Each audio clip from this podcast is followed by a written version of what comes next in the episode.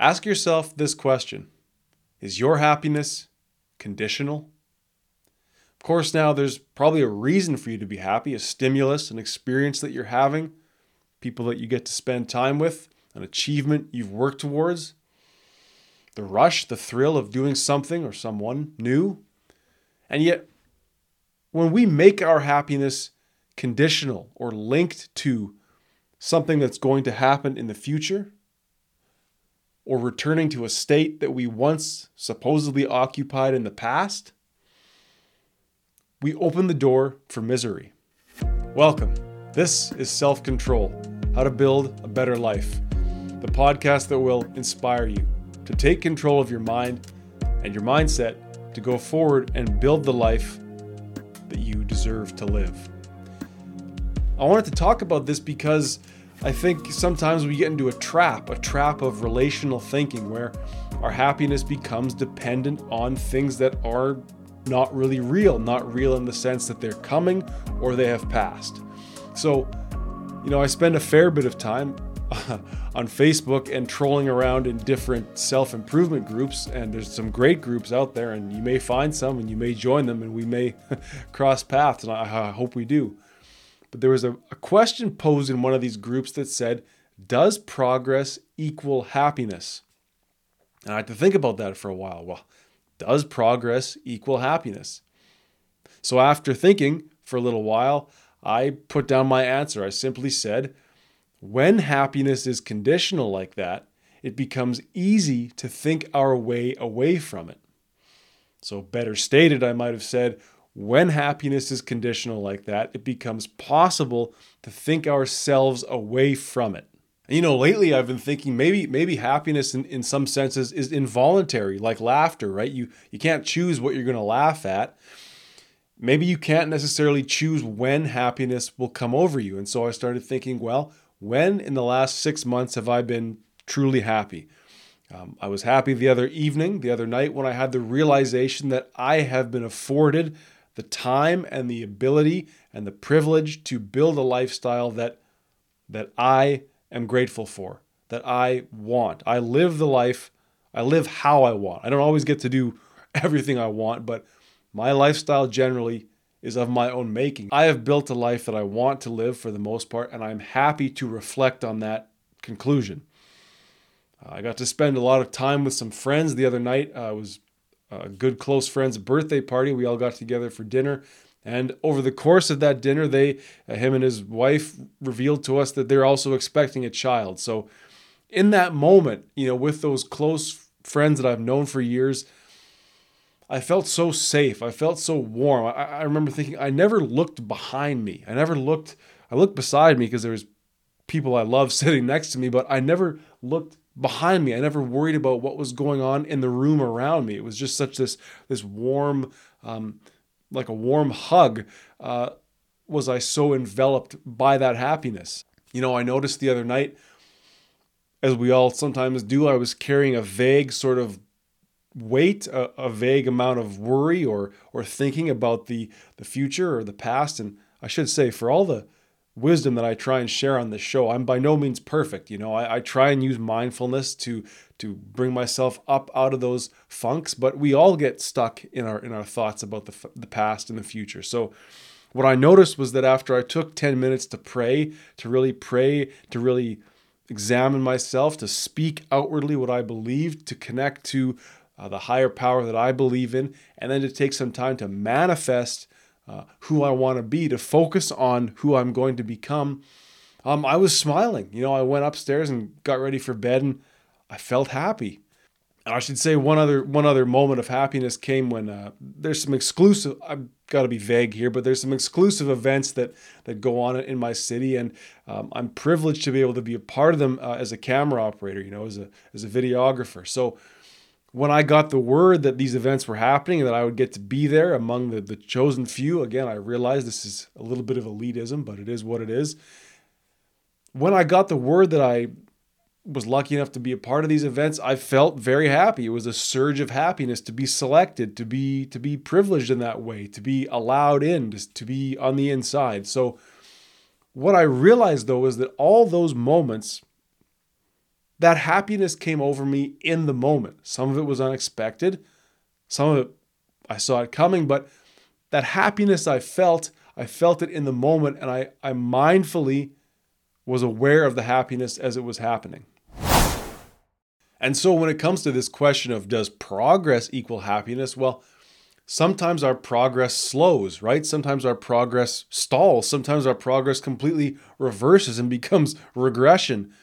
Does that mean our happiness has to slow down or stop or, or become the opposite of happiness because our progression, so called progression through life or progression toward whatever end, has has slowed or stalled or regressed? And you know, it's we, we might even say, well, in the long run, or if we took the long view, the 30,000 foot view, I'd say, well, those moments where I thought my progress had slowed or where I truly did stall or where I went 180 degrees and started going the wrong way, in the long run, we might see those as moments of, you know, part of the progress, right? We could see those were those became opportunities to grow, opportunities to learn, and thereby inform the progress uh, in the long term. So this start this started to me to really uh, in a way inform or or make light of the absurdity of this whole situation, right? Like we can't experience tomorrow's happiness now, and we can't experience yesterday's happiness now.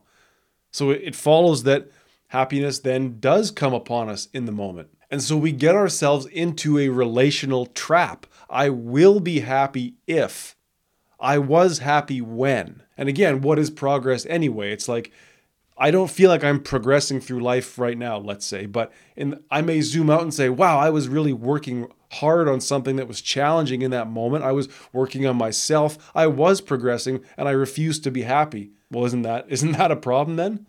So ask yourself this question then.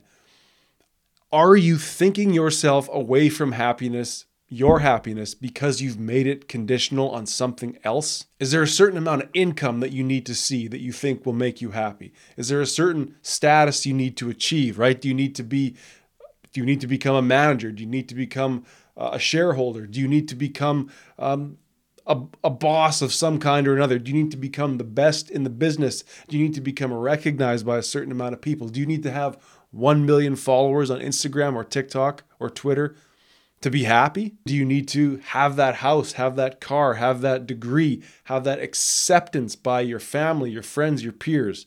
Is that what your happiness is waiting on? So ask yourself is my happiness conditional and am I therefore delaying it or thinking myself away from it because I'm telling myself I, I'm not in this state, I'm not in this place, I don't have these achievements, these accumulations yet? And then consider when you were happy, moments where you truly were happy.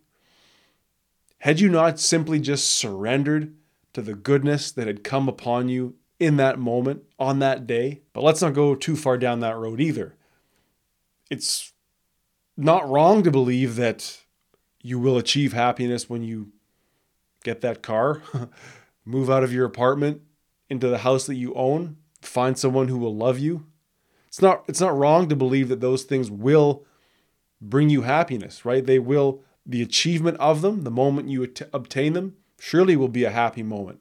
I can't tell you not to pursue progress, not to pursue achievement, not to pursue goals. In fact, I would probably say the opposite. Like, we do feel an elevated mood. We do feel happiness. We do we do feel an increased quality of life when we are pursuing and simultaneously achieving these things when we're setting goals and when we're knocking them down. It's not always it's not always overjoyment. It's not always not challenging but a sense of well-being at least comes over us when we are on that path to uh, becoming what we want to become. But it's in that it's in that expectation. It's in that looking into the future or looking back on the past that so much misery comes upon us. When happiness is conditional, when we say, I won't be happy until, or I won't be happy unless, the potential to lose that happiness grows.